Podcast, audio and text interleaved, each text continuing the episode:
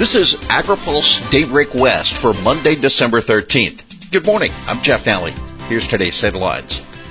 Bay Delta plan still evolving. $12 million added for DMC and California and Biden to meet with Manchin. More work ahead on Bay Delta plan and VAs. The State Water Board held an informational hearing last week on the Newsom administration's decision to move forward with its first phase of the 2018 Bay Delta Water Quality Control Plan.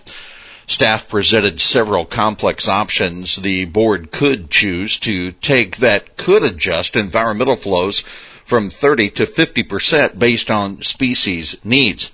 Yet the board was receptive to potentially incorporating a form of voluntary agreements in the plan at some point. The flow objectives, however, were the central issue for the Merced Irrigation District.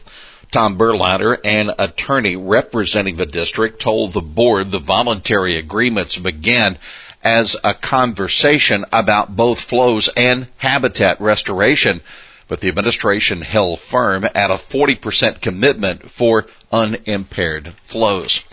Berlander said the south of Delta contractors representing large farming districts presented several options for compromise which have been rejected with no meaningful guidance on how to improve. It is very difficult to negotiate with people who have put nothing on the table, said Berlander, adding that the plan also fails to address disadvantaged communities that depend on agriculture. Environmental groups praised the board and administration for moving forward in the plan. They pushed for emergency actions to implement unimpaired flows next year rather than the proposed 2023 timeline. USDA adds $12 million for dairy margin coverage in California. USDA is issuing payments this week for dairy producers enrolled in dairy margin coverage. Farm Service Agency added another $12.4 million for California producers. This came from adjusting the feed cost calculation from 100% premium alfalfa hay down to 50% to determine the monthly margin. Payments are retroactive to the start of 2020. Payments to California producers for January to October this year total $98 million. Biden to appeal to Manchin. President Biden is meeting with Senator Joe Manchin, the West Virginia Democrat, this week in a bid to address the key lawmakers' concerns about the administration's Build Back Better bill. Even before the latest inflation numbers were released on Friday, Manchin has repeatedly raised concerns that the legislation would worsen inflation.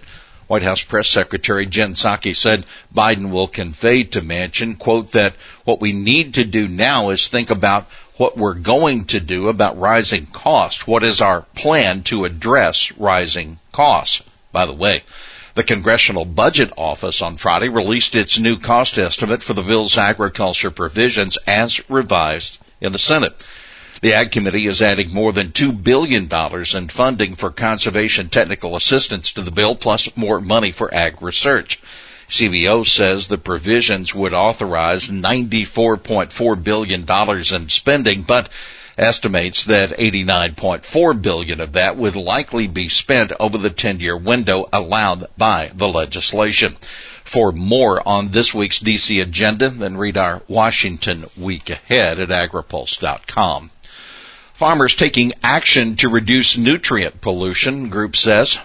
A report issued ahead of this week's meeting of the Hypoxia Task Force highlights state and federal efforts to reduce nitrogen and phosphorus that makes its way to the Gulf of Mexico from the Mississippi River. The task force, a state federal partnership seeking to reverse a trend of plummeting levels of dissolved oxygen in the Gulf of Mexico, is meeting to hear progress reports from states and an update from EPA on its nutrient reduction strategy. The Agriculture Nutrient Policy Council, which includes numerous trade associations among its members, issued the report to draw attention to what farmers in the Mississippi River Basin are doing as a part of state nutrient reduction strategies. Examples include $23 million invested in Illinois since 2013 on farmer-led research on best management practices and 110,000 acres enrolled in Indiana's 4R certification program, which encourages farmers to employ conservation strategies when applying fertilizer. Another recent report from Field to Market notes that more than 1.5 million tons of nitrogen enter the Gulf of Mexico via the Mississippi River every year, with the majority of the excess nutrients coming from agriculture fields. Data from 2015 to 2020 does not show improvement, that according to the report. Laura Lurkins, Director of Natural and Environmental Resources at the Illinois Farm Bureau and the ANPC President said the state and federal governments and land grant universities have done great work on the basin, but we also want to highlight the fact that farmers across the basin should be empowered as they continue down this path. Meat industry to President Biden. We're not taking the blame.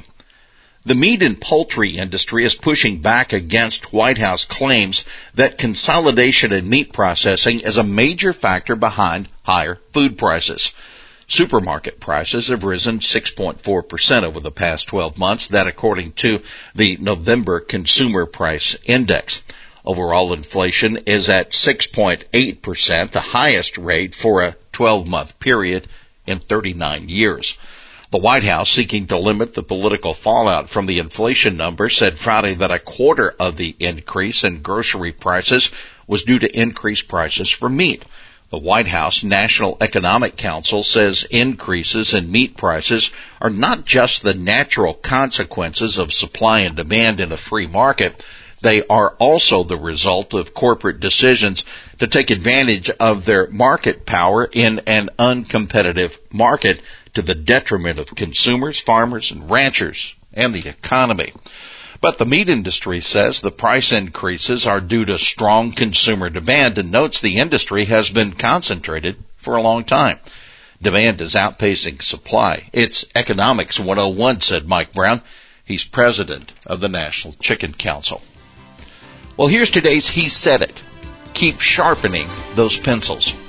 That state water board member, Sean Maguire, encouraging stakeholders to continue working on voluntary agreements. Well, that's Daybreak West for this Monday, December 13th.